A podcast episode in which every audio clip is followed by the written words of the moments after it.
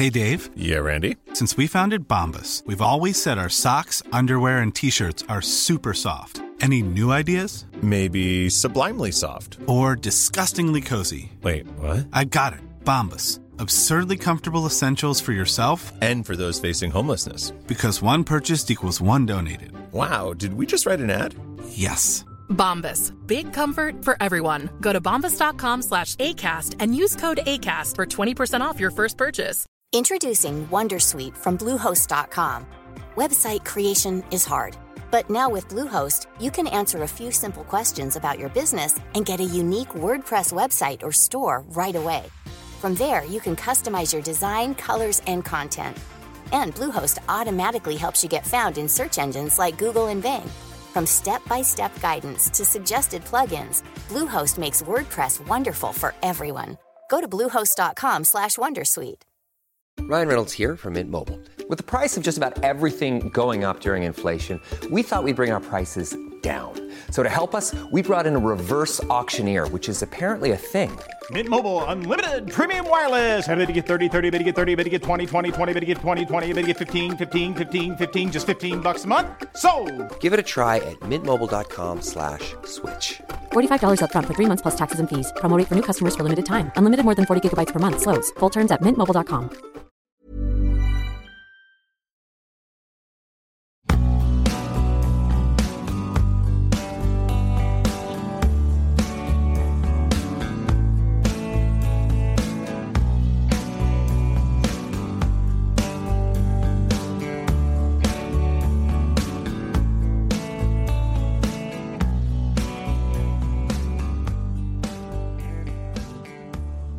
سلام. من پیمان بشردوست هستم. یه آدم علاقه من به فیلم های مستند. و اینجا در پادکست داکس فیلم های مستندی که می‌بینم رو براتون تعریف می‌کنم.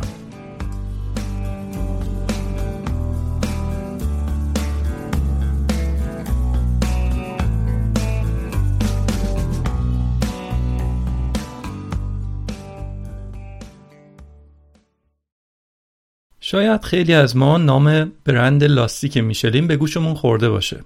یه شرکت بزرگ فرانسوی که انواع تایر برای دوچرخه و موتور و ماشین و حتی قطار و هواپیما تولید می‌کنه. اما غیر از صنعت تایر نام میشلین به یک صنعت بزرگ دیگه هم گره خورده. صنعت آشپزی. برادران میشلین که صاحب اون کارخونه بودن برای اینکه در دراز مدت فروش محصولات خودشون رو بیشتر کنن شروع کردن به تشویق کردن مردم به اینکه سفر برید. واضحه دیگه هر چقدر بیشتر مردم سفر کنن فروش لاستیک هم بیشتر میشه. برای این کار اونا اومدن یک راهنمای سفر منتشر کردن که در اون لیست رستوران ها و هتل های شهرهای مختلف فرانسه وجود داشت. به خاطر استقبالی که از این راهنمای سفر شد به مرور برادران میشلین دست به یک کار جالب دیگه زدن. در سال 1920 یعنی 100 سال پیش اونها یه تعداد بازرس ناشناس به رستوران ها فرستادن و رستوران ها رو اومدن پنهانی ارزیابی کردن و در نسخه های بعدی راهنمای سفرشون به رستوران ها ستاره میشلین دادن. چطور؟ اومدن تعریف کردن. گفتن که رستوران های یک ستاره ما اونها رو به عنوان رستوران هایی می‌شناسیم که خوب و مناسب هستن. و مردم می‌تونن در طول سفر برای صرف غذا به اونجا برن. گفتن رستوران دو ستاره رستورانیه که ارزش اینو داره که تغییر مسیر بدید و برید اون رستوران رو امتحان کنید. مثلا دارید میرید اصفهان راهتون رو کج می‌کنید میرید به یه رستورانی در گلپایگان. غذاتون رو میل می‌کنید و بعد دوباره برمیگردید به مسیرتون به سمت اصفهان. به عنوان مثال. رستوران سه ستاره اما داستانش جالبتره. رستوران سه ستاره خودش اصلا ارزش یک سفر رو داره. یعنی بلند میشید میرید به یه شهر یا یه کشور دیگه ای که بتونید آشپزی استثنایی اون رستوران رو تجربه کنید. پر واضحه که غذاهای مخصوص همچین رستورانی با دقت و ظرافت تمام و با استفاده از بهترین مواد اولیه تهیه میشن. معیارهای ارزیابی رستوران سه ستاره میشلین اینها هستن. کیفیت و تازگی مواد اولیه مهارت در تعمدار کردن و طبخ غذا، شخصیت سرآشپز و ثبات در حفظ کیفیت. داستان این اپیزود راجع به شخصیت جالب یک سرآشپز هست که یک رستوران خیلی خیلی خاص سوشی در ژاپن رو میگردونه این رستوران سه ستاره میشلین شهرتش عالمگیر شده و آدمای سرشناس دنیا به اونجا میرن به عنوان مثال وقتی که باراک اوباما به ژاپن سفر کرده بود نخست وزیر ژاپن اون رو به این رستوران دعوت کرده بود. اما اگه فکر می‌کنید که این یه رستوران بزرگ و مجلله سخت در اشتباهید. این رستوران فقط ده تا صندلی داره و حتی توالتش هم بیرون از رستوران قرار گرفته.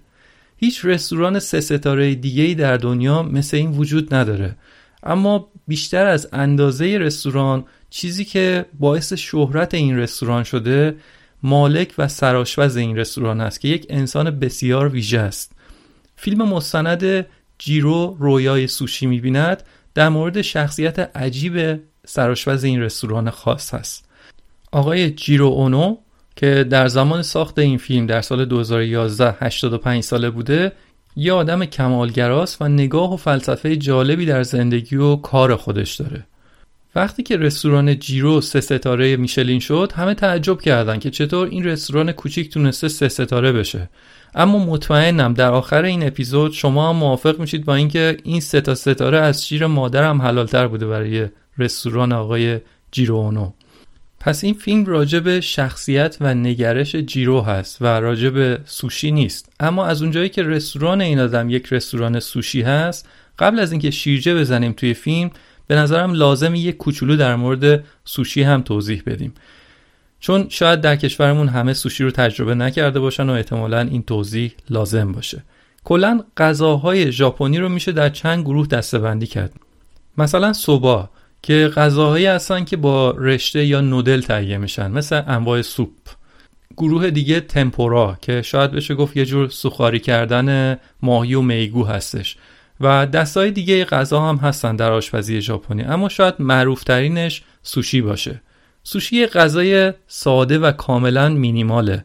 سوشی در واقع ترکیب برنج و ماهیه یا ترکیب برنج و آبزیان دیگه. برنجش در واقع عین برنج کته خودمونه که البته چاشنی سرکه داره و بعد از تبخ میان به صورت تکای بیزی شکل درش میارن به اندازه فرض کنید انگشت اشاره دست آدم. و بعدش روی اون یه برش از ماهی خام یا یه تکایی از سایر آبزیان دیگه رو می‌ذارن. یا اینکه یه مدل رایج دیگهش اینه که با برنج و ماهی و جلبک رول های کوچیک درست می‌کنن. این میشه سوشی. در اواخر قرن 19 هم تعداد زیادی از ژاپنی ها برای کار به آمریکا مهاجرت کردند. به تب به خاطر تعداد زیادشون در اون جاهایی که اینا در آمریکا زندگی می‌کردن که بیشترشون هم در ایالت کالیفرنیا بوده رستوران های غذای ژاپنی هم اونجاها ایجاد شدن. که البته بیشتر مشتریاشون خود ژاپنیا بودن تا آمریکایی ها. این غذای مربوط میشه به طرف های سال 1880 مثلا. 140 سال پیش. بیشتر اون رستوران ها در ایالت کالیفرنیا بودن و کم کم برای اینکه مشتریای آمریکایی رو هم بتونن ترغیب کنن که بیان و غذاهای ژاپنی رو بخورن اینا اومدن یه تغییر کوچیکی در یه مدل از سوشی دادن و یه مدل جدید درست کردن که بعدا اسمش رو گذاشتن رول کالیفرنیایی. رول کالیفرنیایی در سال 1965 دیگه کم کم اومد توی منوی رستوران های سوشی آمریکا. و کم کم از کالیفرنیا سر از نیویورک در آورد و از نیویورک بودش که سوشی راهی اروپا و سایر کشورهای دنیا شد. در واقع نیویورک بود که این غذا رو به دنیا معرفی کرد. داخل پرانتز بگم که جالب این که غذاهای ایتالیایی هم از نیویورک بود که جهانی شد و به کشورهای دیگه وارد شد.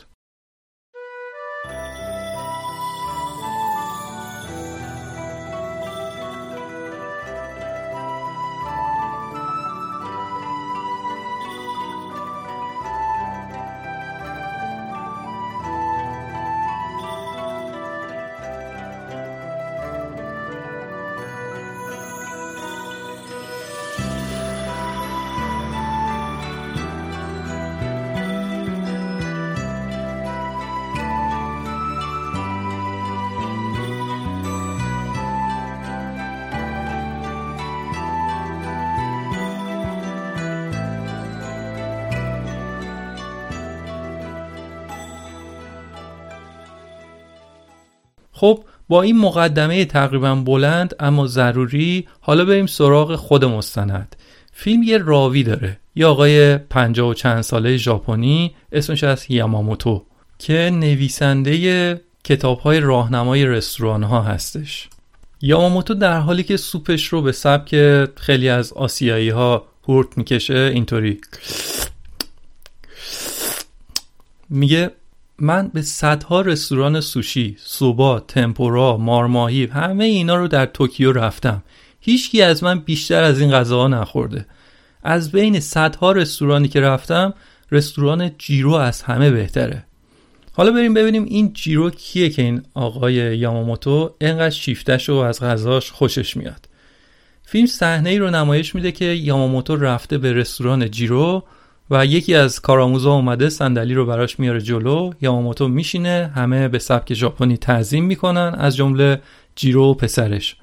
همه پرسنل رستوران روپوش سفید تنشونه آستینا رو هم زدن بالا و تمام تمرکزشون اون لحظه به مشتری هست که شاید کمی هم معذب کننده باشه برای مشتری.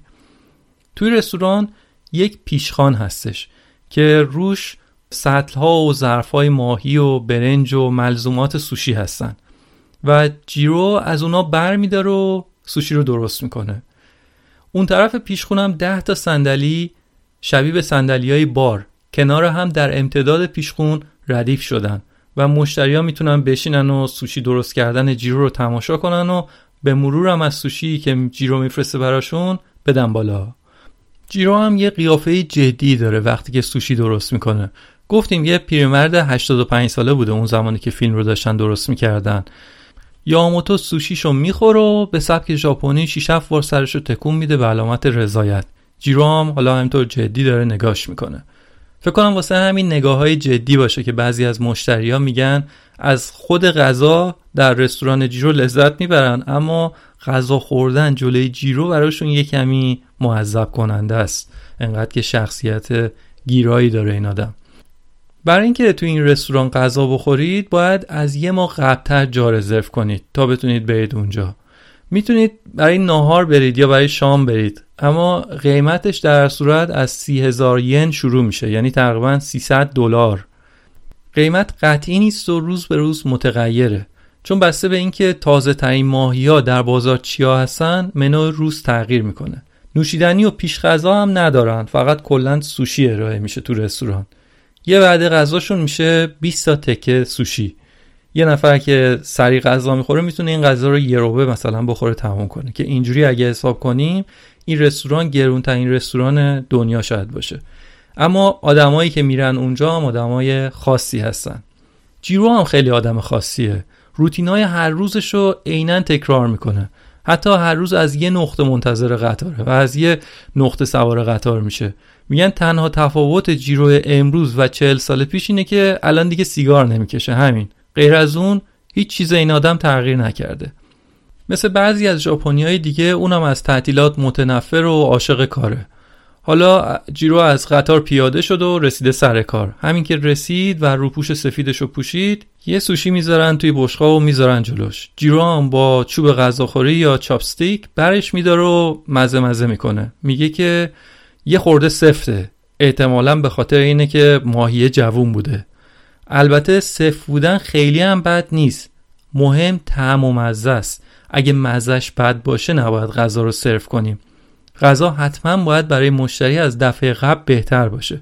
برای همین به خاطر اینکه از این مسئله خاطرم جمع بشه همیشه قبل از سرو غذا خودم میچشمش یه بار.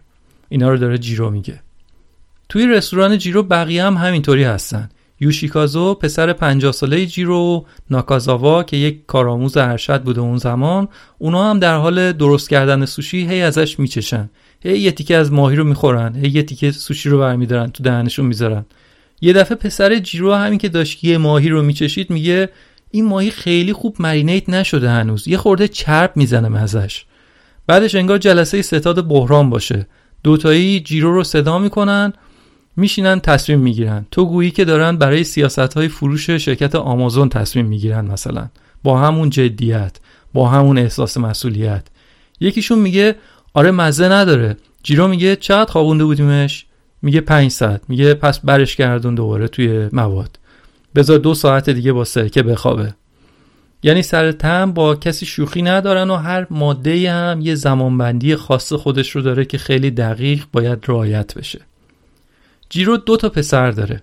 یکیش که گفتیم 50 ساله بود در زمان ساخت فیلم و همراه جیرو تو همون رستوران اصلی داشت کار می‌کرد. پسر دوم رستوران سوشی خودش رو دایر کرده. کجا؟ اگه حد زدید کجای توکیو هست؟ حالا حتما میگید آخه من پدرم ژاپنیه مادرم ژاپنیه من خودم بچه توکیو هستم مثلا. ولی نه اگه پادکست باز باشید هیچ جای توکیو رو هم اگه نشناسید این یه قلم رو دیگه می‌دونید کجاست. داداشمون علی بندری هممون رو یه سر برده اونجا. بله راپونگی. شعبه دوم رستوران جیرو در راپونگیه. جالب اینه که شعبه راپونگی هم عین شعبه اول ساخته شده. همه چیز مو به مو نل به نل عین شعبه اوله با یه تفاوت. اونا قرینه هم هستن. یعنی اگه توی این رستوران در در سمت چپ واقع شده تو اون یکی در سمت راست قرار گرفته شده. همه چیز اینطوری قرینه هم هستن. اینطوری خواستن چپ دست بودن جیرو و راست دست بودن پسرش رو نشون بدن. گفتیم بعضی از مشتریا میگن از خوردن سوشی مقابل جیرو استرس می‌گیرن. میگن در شعبه راپونگی دیگه تقریبا همون سوشی رو با همون کیفیت در یه فضای راحتتر با یه قیمت ارزونتر می‌خورن. این رو هم خارج از مستند بگم که شعبه راپونگی هم رستوران دو ستاره میشلین بوده. جیرو وقتی که هفتاد سالش بود یه بار سکته قلبی کرد و چند روز توی بیمارستان بستری شده بود. هم وقتی که سکته کرده بود و هم وقتی که پسرش این شعبه راپونگی رو افتتاح کرد هر دو بار همه فکر کردن که دیگه می‌خواد بازنشسته بشه. اما نشد و هر روز هم بیامان همینطور داره کار می‌کنه. این سبک کار کردن در فرهنگ ژاپنی یه مفهومی داره به اسم شوکونین که چند بار توی این فیلم بهش اشاره شده.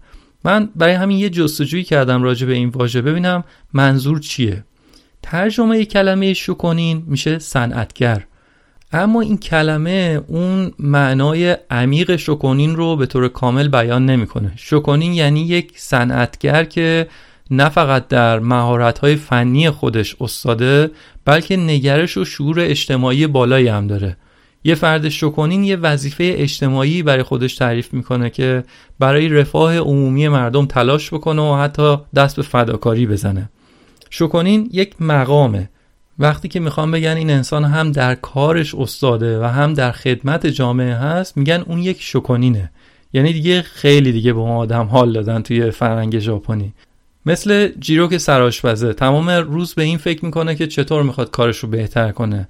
مثلا یکی از وظایفی که برای خودش تعریف کرده اینه که هر چقدر سخت هم شده با تلاش باید ما بهترین مزه رو از یک ماده در بیاریم. دیگه ماکسیموم مزه که یک ماده می‌تونه داشته باشه رو ما از اون ماده باید بکشیم بیرون و بدیم همونطور تحویل مشتری.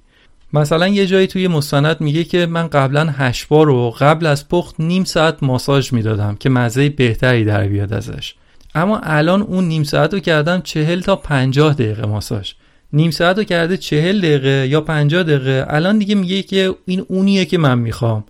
کار سختیه. آره خیلی پدرمون در میاد ولی ارزش رو داره. هشبا دیگه طعم لاستیک نمیده. بافتش نرم میشه خوشمزه تر میشه مثلا. میگه با شوکونین بهترین کیفیت رو از ماهی و آبزیان دیگه در میاریم ما.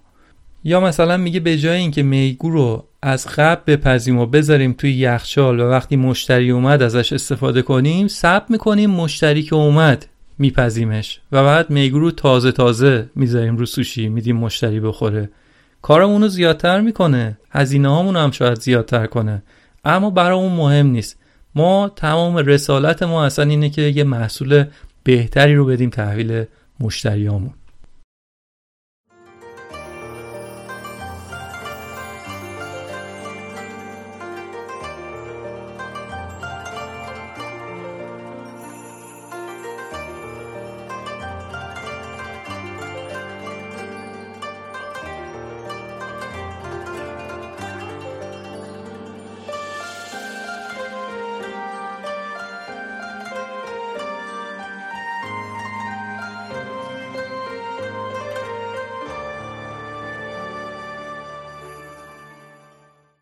یکی از معیارهای ستاره میشلین گفتیم مواد اولیه تازه بود. اونم یه رستورانی که کارش مرتبط با غذاهای دریایی. خب حالا بریم ببینیم این مواد اولیه تازه که خیلی هم مهمه برای همچین رستورانی چطور خریداری میشه. این هم داستان جالبیه. صبحها یوشیکازو پسر جیرو میره به بازار ماهی تسوکیجی توکیو. اینطور هم نیست که برن از یه مغازه همه ملزوماتشون رو بخرن نه. از چند تا مغازه خرید می‌کنن که هر کدوم از اون مغازه ها توی اون جنسی که اینا دارن می‌خرن ازش تخصصی کار می‌کنن و اون آدما بهترین ها هستن توی بازار ژاپن. میگن چون هر کدوم از اینا توی کار خودشون استاد و متخصص هستن بعد از این همه سال دیگه ما هم بهشون اعتماد داریم. مثلا تامین کننده ماهی تونشون که برای خودش جیروی هست اونم در صنعت خودش در سطح خودش. حتی تلویزیون ژاپن اومده از کار این بابا اومده فیلم ساخته و در تلویزیون نمایش دادن. و این آدم میگه که من برای من باعث افتخاره که جیرو کار من رو قبول داره. میگه صبح که من میرم از سیادا می‌خوام ماهی بخرم یا باید من بهترین ماهی که انتخاب می‌کنم و باید از سیادا بخرم یا اینکه اصلا هیچی نمی‌خرم. میگه اگه ده تا ماهی تون اینجا وجود داشته باشه که همشون هم خوب هستن بین اون ده تا فقط یکیشون هست که بهترینه. من اونو می‌خوام. دقت کردید؟ یا اونو می‌خوام یا هیچ چیزی. اصلا خرید نمی‌کنم کلا. تو کار بهترینه. اینم یه آدم کمالگراست عین خود جیرو. چطور حالا انتخاب می‌کنه؟ یه روش خاص خودشو داره. میره بالا سر این ماهی بالا سر اون ماهی. بعد یه تیکه برش نازک از هر ماهی ور میداره یه چراغ قوه بزرگ هم دستشه. این برش نازکی که از ماهی زده رو می‌ذاره جلوی چراغ قوه همینطور هی تماشا می‌کنه و با انگشتاش هی باهاش هی ور میره. هی بافتش رو امتحان می‌کنه با دست. میگه وقتی من به ماهی دست می‌زنم می‌تونم بفهمم ماهی چه مزه یعنی دیگه این بابا حسای لامسه و چشاییش دیگه انقدر به هم مرتبط شده انقدر خبر است تو کار خودش. تامین کننده هشپاشون هم همینطوریه. اون اصلا میگه که ما اصلا خودمون اصلا به خریدارمون حساسیم. دوست داریم به کسی جنس بفروشیم که ارزش جنس خوب رو می‌دونه. اینجوری نیست ما به همه بخوایم جنس بفروشیم. تامین کننده میگوش هم همین.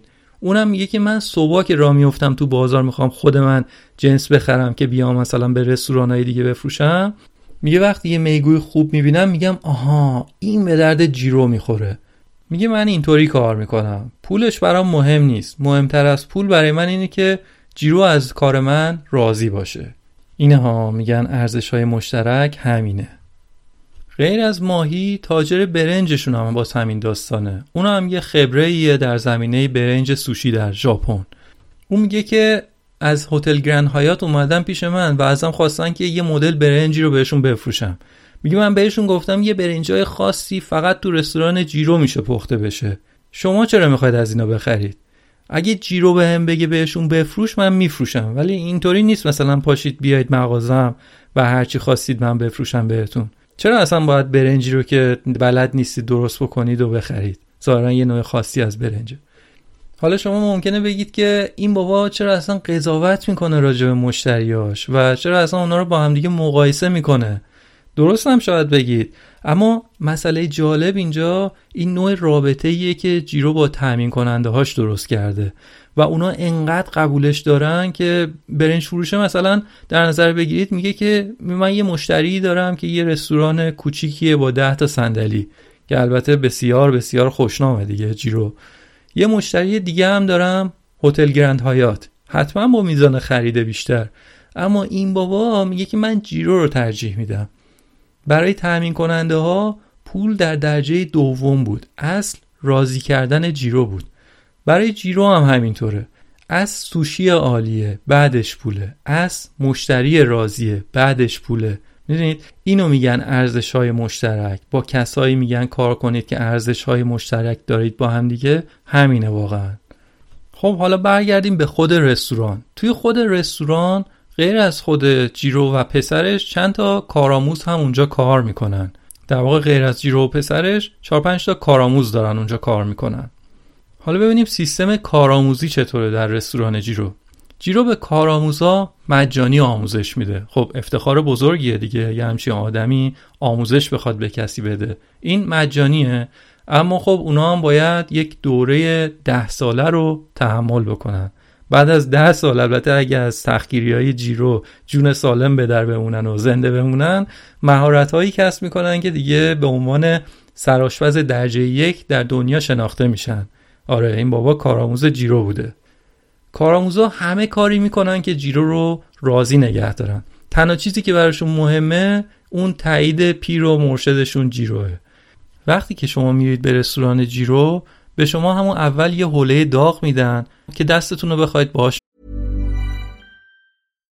Subtle results, still you, but with fewer lines. Botox Cosmetic, out of botulinum toxin A, is a prescription medicine used to temporarily make moderate to severe frown lines, crow's feet, and forehead lines look better in adults. Effects of Botox Cosmetic may spread hours to weeks after injection, causing serious symptoms. Alert your doctor right away as difficulty swallowing, speaking, breathing, eye problems, or muscle weakness may be a sign of a life threatening condition. Patients with these conditions before injection are at highest risk. Don't receive Botox Cosmetic if you have a skin infection. Side effects may include allergic reactions, injection site pain, headache, eyebrow and eyelid drooping, and eyelid swelling. Allergic reactions can include rash, welts, asthma symptoms, and dizziness. Tell your doctor about medical history, muscle or nerve conditions including ALS or Lou Gehrig's disease, myasthenia gravis, or Lambert-Eaton syndrome and medications, including botulinum toxins, as these may increase the risk of serious side effects. For full safety information, visit BotoxCosmetic.com or call 877-351-0300. See for yourself at BotoxCosmetic.com.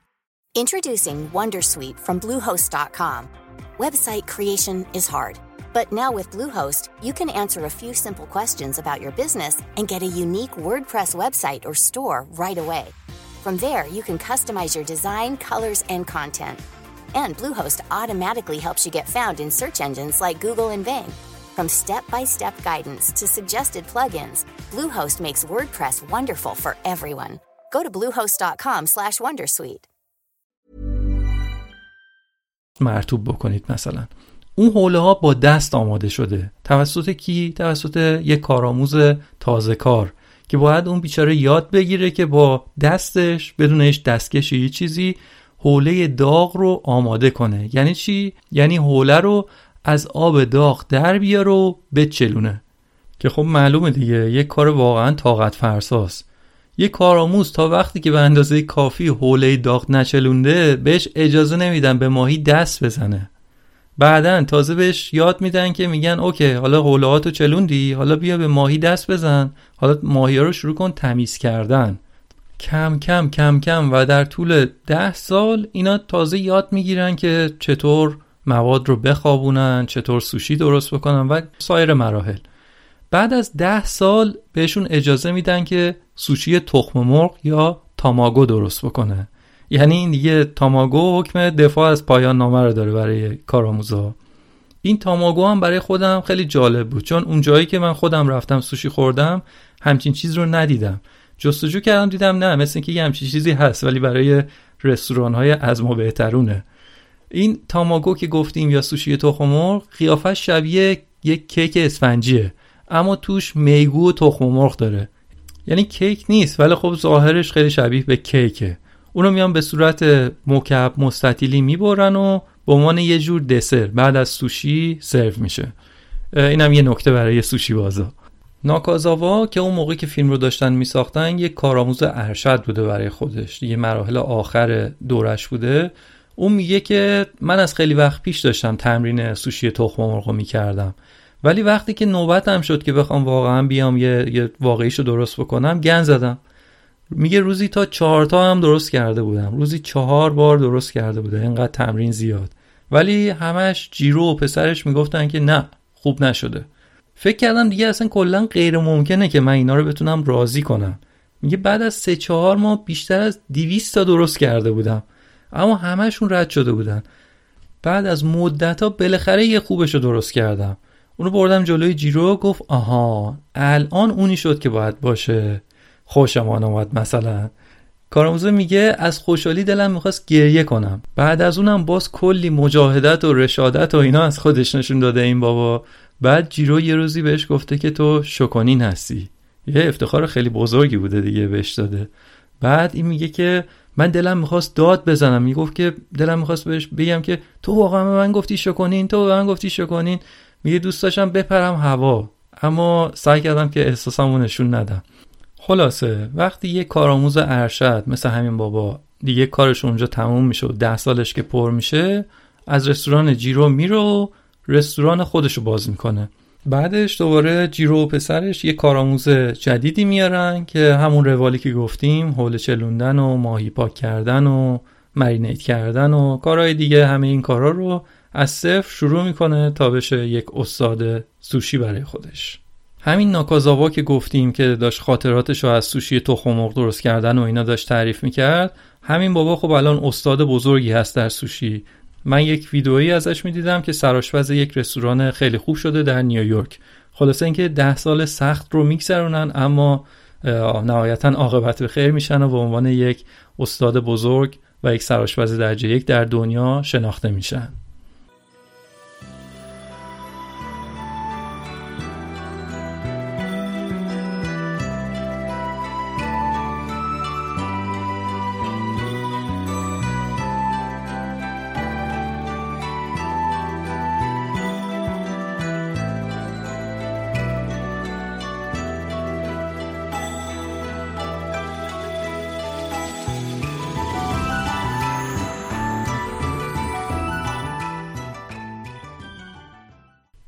هیچ وقت از نتیجه کارش راضی نمیشه. در یک کلام اون یه آدم کمالگراست که برای اینکه به هدفش برسه هم خودش رو اذیت می‌کنه هم بقیه رو. نمونهش هم گفتیم دیگه ورز دادن پنجاه دقیقه هشت با توی یه سینی هی ورز بده ورز بده. ده دقیقه بعد سی دقیقه بعد. پنجاه دقیقه بعد تازه تموم شد. اذیت می‌کنه. واقعا هم خودش رو هم بقیه رو. همیشه دنبال اینه که یه راهی پیدا کنه که سوشی رو بهتر کنه یا مهارت خودش رو بیشتر بکنه. حتی در سن 85 سالگی این چیزیه که تمام روز داره بهش فکر می‌کنه. یاماموتو که راوی این داستان هستش میگه که پنج تا خصوصیت هستش که همه سرآشپزای درجه که بین المللی همشون اینا رو دارن. یعنی فرقی هم خیلی نمی‌کنه که سوشی غذای سنتی ایران ایتالیایی فرانسه از هرچی اون درجه یکا این کلا فکرشون اینجوریه. چجوریه؟ میگه که یکی این که خیلی کارشون رو جدی می‌گیرن و سطح کار رو همیشه بالا نگه میدارن. نوسان تو کارشون وجود نداره. همیشه باید اون بالای بالا باشن. دوم اینکه اشتیاق دارن همیشه تا مهارت خودشون رو بهتر بکنن. سومین ویژگی که دارن تمیزی هستش. میگه که اگه رستوران به نظر مشتری تمیز نیاد اون غذا بهترین غذا هم باشه به اون مشتری نمیچسبه که. براش اصلا مزه نمیده. برای همین هم سرآشپزای بزرگ به تمیزی انقدر اهمیت میدن. ویژگی چهارم کم صبر بودنه. سرآشپزای درجه یک رهبرای خیلی خوبی هستن. اما یه خورده کار کردن باهاشون سخته. یه دنده هستن. یه خورده مصرن که همه چیز باید طبق اون چیزی باشه که اونا می‌خوان. که البته شاید برای یک رهبر ویژگی خیلی بدی هم نباشه اما در صورت چیزیه که شاید اون اطرافیان شاید اون اعضای تیمش یه خورده اذیت بشن ازش. و ویژگی پنجم اینه که یک سرآشپز درجه یک پر از شعور و اشتیاقه پشن داره برای کار خودش. خب حالا یه خورده راجع به خانواده جیرو بگیم. به خاطر مشکلات خانوادگی جیرو در سن 9 سالگی مجبور شد که از خانوادهش جدا بشه و به توکیو بره و کارش رو به عنوان یک کارآموز سوشی شروع بکنه. وضع مالیش هم تا سالها اصلا خوب نبود. مجبور بود همیشه کار کنه. حتی خب عاشق کار کردن هم هست. یه بار وقتی که بچه هاش کوچیک بودن یه کار استراری پیش اومده بود. ظاهرا یکی از بستگانش فوت شده بود اینم برای اینکه در مراسم شرکت بکنه و اینها سر کار نرفته بود استثناا و توی رخت خواب صبح خوابیده بود. بعد پسرش کوچیک بود اومد دید این رو و نشناخت که باباشه. و دوید رفت پیش مادرش گفت که مامان یه مرد غریبه اومده تو اتاق خوابیده. نه که باباش همیشه ساعت پنج صبح می‌رفته سر کار و ساعت ده شب برمیگشته هیچ وقت باباشو تو رخت خواب ندیده بود. واسه همین فکر کرده بود که غریبه است. خود جیرو میگه که من با بچه هام همیشه مثل یک غریبه بودم تا پدر. گذاشتمشون تا دبیرستانشون تموم بشه. بعدش که می‌خواستن برن دانشگاه بعد من متقاعدشون کردم که نرن دانشگاه و بیان پیش من در دکون مثلا وایسن کمکم کنن. جیرو وقتی که بعد از جنگ جهانی دوم کارش رو شروع کرد اون موقع استادها بهش می‌گفتن که آره تاریخ سوشی یک تاریخ طولانیه و دیگه هر مدل سوشی اگه می‌خواست خلق بشه درست بشه دیگه تا الان دیگه درست شده. دیگه جایی برای نوآوری و اینا دیگه وجود نداره. باید همین سنت رو دیگه از این به بعد برای نسلهای آینده همطور که هست حفظ بکنیم. اما میگه که به نظر من همیشه برای بهبود برای بهتر شدن جا هستش. همیشه میشه یه چیزی رو باز بهتر و بهتر کرد. میگه من سوشیایی رو ابدا کردم که تا قبل از اون اصلا وجود نداشت. اصلا کسی فکرشو نمی‌کرد که با این مثلا میشه سوشی درست کرد. من انقدر عاشق کارم هستم که شبا هم رویا می‌بینم که دارم سوشی درست می‌کنم. در واقع اسم فیلم که میگه جیرو رویای سوشی می‌بینه از همینجا اومده. میگه تمام روز احساس خلصه می‌کنم. از اینکه وایستادم اونجا دارم سوشی درست می‌کنم. من عاشق سوشی درست کردن هستم. این روح فلسفه شکونی نمیگه. جیرو میگه برای اینکه یک سرآشپز غذای خوشمزه درست بکنه خودش باید در درجه اول غذای خوشمزه بخوره و یک ذائقه سطح بالا داشته باشه. یه آشپز باید بینی و زبون خیلی قوی داشته باشه. اما توی این کسب و کار اگه کسی بخواد یه اثری به جا بذاره بله باید یه خورده هوشی و سر سوزن و همه اینا رو باید داشته باشه. اما اون چیزی که جیرو خیلی بهش تاکید می‌کنه میگه اون چیزی که تعیین کننده هست سخت کوشیه. و الا ممکنه که یک آشپزی باشه که حس چشایی و حس بویایی بسیار قوی داشته باشه اما نتونسته باشه که اثر ماندگاری از خودش در آشپزی به جا گذاشته باشه. اونطوری که یه آدمی مثل جیرو برای خودش درست کرده.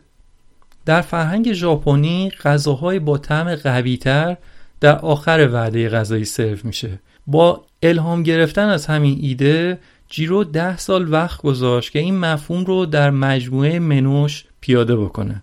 با توجه به اینکه هر روز چه ماهی با کیفیتی رو در بازار اینا پیدا می‌کنن هم این منوه داره تغییر می‌کنه دیگه. واسه همین یه مجموعه ای درست کردن که هر روز میان انتخاب می‌کنن و ارائه میدن به مشتری.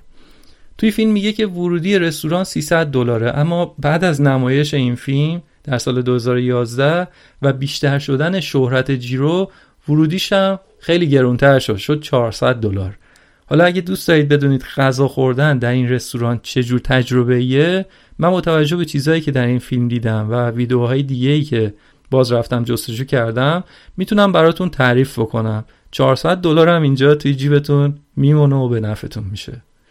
خب از قبل جیرو و تیمش روی ترکیب سندلیا همون ده تا دونه صندلی که اونجا هستش کلی فکر کردن. میشینن تجسم می‌کنن رو کی باید کجا بشینه. اینجوری مثلا برای بقیه مهمونا معذبتر میشن راحتترن چجوریه؟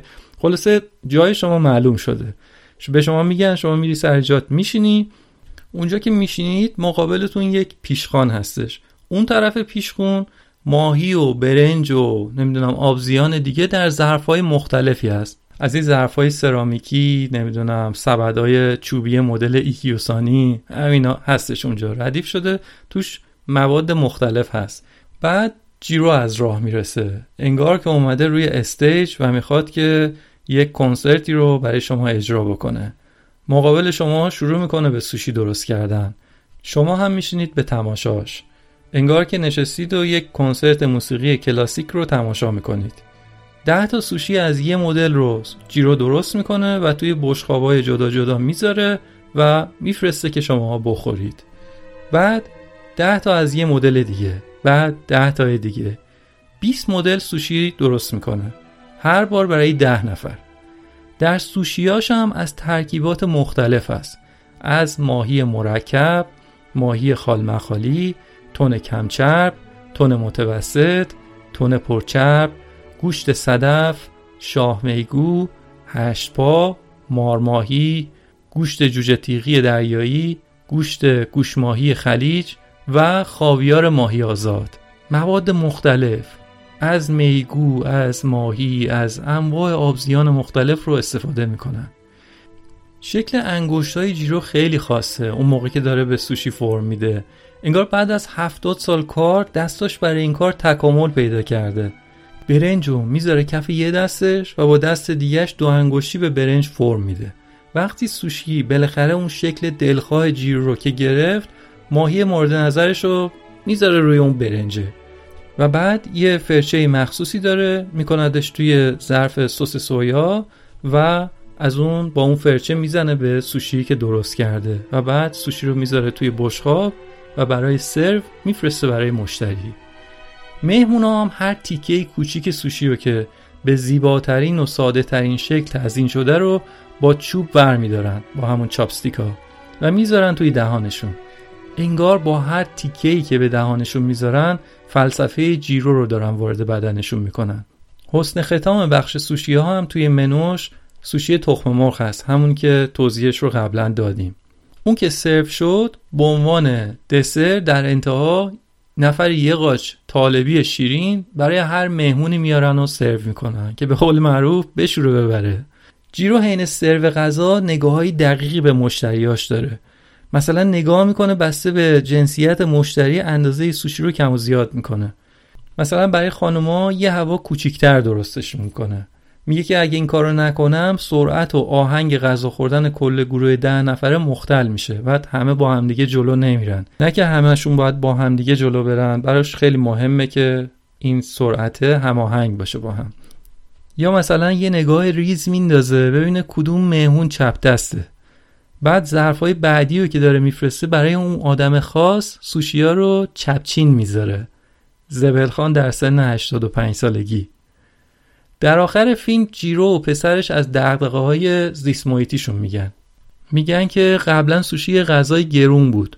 اونقدر گرون که نمی‌شد همیشه خوردش. اما الان به خاطر رونق جهانی سوشی که بهش میگن گلوبال سوشی بوم باعث کم شدن و حتی نایاب شدن خیلی از گونه های آبزیان شده. یه مشکل دیگه سید غیر اصولی هست. سید به روش ترال که تو رو میندازن کف دریا و مثل جارو برقی همه مدل آبزیان رو با خودش میاره رو کشتی و جونشون رو می‌گیره. خیلی از ماهی های نابالغ هم بیدلیل. یا اصلا ماهیایی که نمی‌خواد قرار نیست که سید بشه بیدلیل اونجا از بین میرن و نسلشون منقرض میشه به مرور. این مسائل انقدر جدیه که مثلا جیرو هر چند سال یه بار میاد منوش رو کلا تغییر میده. چون بعضی از آبزیان دیگه کلا منقرض شدن رفته نیستن که باشون بشه سوشی درست کرد. و در صورت یک دغدغه بسیار جدی هست توی این صنعت. جیرو پیرترین سرآشپزی هستش که جایزه سه ستاره میشلین رو گرفته و این در کتاب رکوردهای گینس هم ثبت شده. هیچکس مثل جیرو در دهه هشتم زندگیش اینجوری کار نمی‌کنه. ظهر رفته توی مراسم شرکت کرده از دولت ژاپن جایزه گرفته. شب اومده برگشته رستوران و کارشو ادامه داده. میگه من همین کار رو مدام و مدام تکرار می‌کنم. ذره ذره هم سعی می‌کنم که بهترش کنم. میگه یه اشتیاقی همیشه در من وجود داره. برای بهبود دادن در کارم. من به سود کردن ادامه میدم. می‌خوام به قله برسم. ولی هیچ کس هم نمی‌دونه که اون قله کجاست. حتی توی این سن و بعد از دهه ها کار کردن من فکر نمی کنم که به کمال رسیده باشم هنوز. جیرو میگه وقتی شغلت رو انتخاب کردی باید خودت رو در اون غرق کنی. باید عاشق کارت باشی. هرگز از کارت شکایت نکنی. باید زندگیت رو وقف این کنی تا در مهارت‌های مورد نیاز کارت استاد بشی. راز موفقیت اینه. کلید این که ازت با شرافت و افتخار یاد بشه همینه. جیرو اینها رو میگه. ذره را تا نبود همت عالی حافظ. طالب چشمه خورشید درخشان نشود.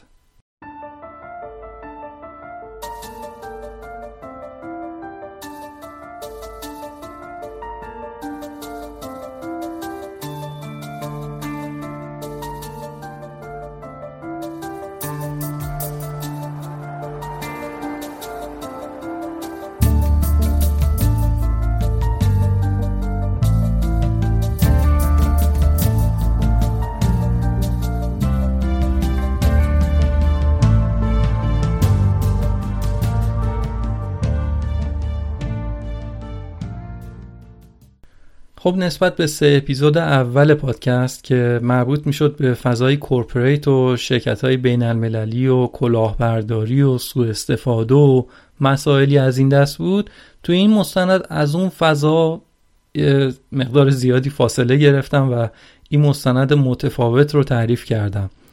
فیلم جیرو رویای سوشی می‌بینه در سال 2011 توسط دیوید گلب ساخته شده.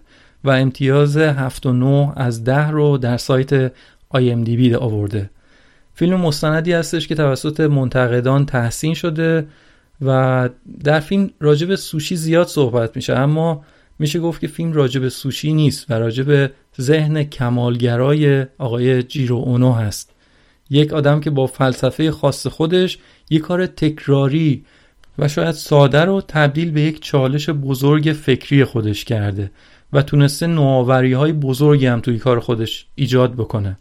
فیلم روایتی از نظم، سنت و وسواس در زندگی حرفه‌ای بسیاری از پیشوران ژاپنی خصوصا اونایی که بعد از جنگ جهانی دوم مجبور شدن ژاپن رو از نو بسازن. در جاهای مختلف این فیلم صحبت از فلسفه جیرو به میان اومده. خب شاید یکی بگی که چه فلسفه ای هستن؟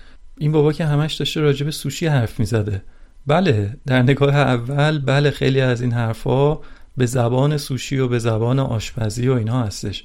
اما در قدم اول این حرفایی که راجع به سوشی زده اولا قابل تعمیم هستش به تمام حرفه های دیگه مرتبط با آشپزی و در گام دوم اصلا قابل تعمیم هست به حرفه های دیگه.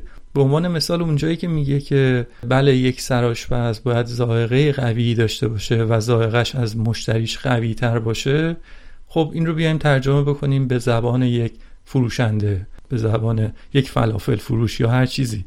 می‌بینیم که یک ترجمه جالبی داره برای اون کار. به عنوان مثال شمایی که فروشنده موبایل هستی باید دانش چندین پله بالاتر از مشتری باشه که اومده وارد مغازت شده.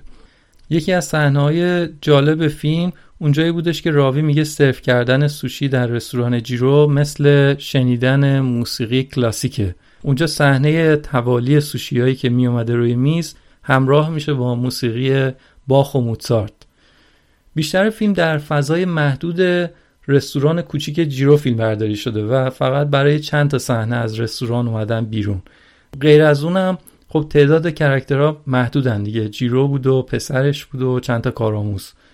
به خاطر همین زرباهنگ فیلمم یه مقداری کن بود. و اما علیرغم همه اینها تماشای فیلم برای من حداقل به شخص تجربه بسیار لذت بخشی بود اما به خاطر همین ویژگیهایی که الان گفتم فکر می‌کنم که تعریف کردنش یه خورده چالش برانگیز بود یا حداقل برای من وقتی که داشتم انتخاب می‌کردم این فیلم رو یه انتخاب ریسکی بود. چون که احتمال می‌دادم که شاید برای بعضی از شنونده ها شنیدن این فیلم که یک داستان قوی شاید پشت این قضیه نباشه شاید یه مقداری کسل کننده باشه.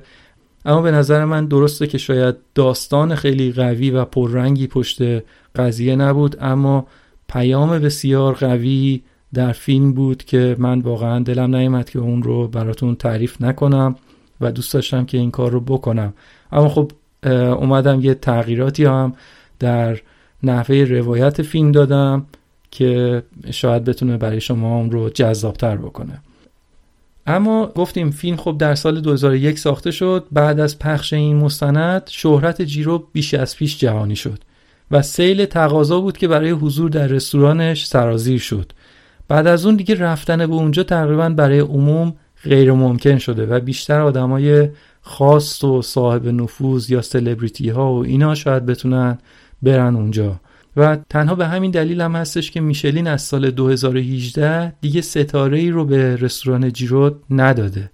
پس دلیلش مربوط به کیفیت نیست. این قضیه تنها به خاطر اینه که وقتی رفتن به این رستوران انقدر سخت باشه دلیلی هم نداره دیگه. میشلین بیاد پیشنهاد کنه که چون معنای رستوران سه ستاره اینه دیگه که یک سفر برید که این رستوران رو تجربه کنید. میشلین هم میگه خب دیگه معنی نداره که من این رو پیشنهاد بکنم وقتی نمیشه رفت اونجا.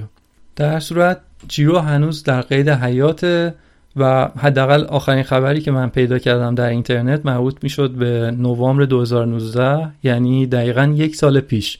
و تو اون خبر گفته بود که بله جیرو اونو در سن 94 سالگی هنوز در حال کار کردن هست و هنوز سرآشپز رستوران خودش هستش و داره کار می‌کنه عین بنز. ایشالله که سالهای سال هم زنده باشه و کار بکنه. خب این بود مستند جیرو رویای سوشی می‌بیند. امیدوارم لذت برده باشید و یه چیز کوچیکی به شما اضافه کرده باشه. ممنونم از اینکه با من بودید و این اپیزود رو هم شنیدید. خوشحال میشم اگه پادکست داکس رو به دوستانتون هم معرفی کنید و خودتون هم در اپلیکیشنی که دارید الان این رو میشنوید همین حالا subscribe کنید و یا دنبال کنید و مشتری بشید. سپاس و بدرود.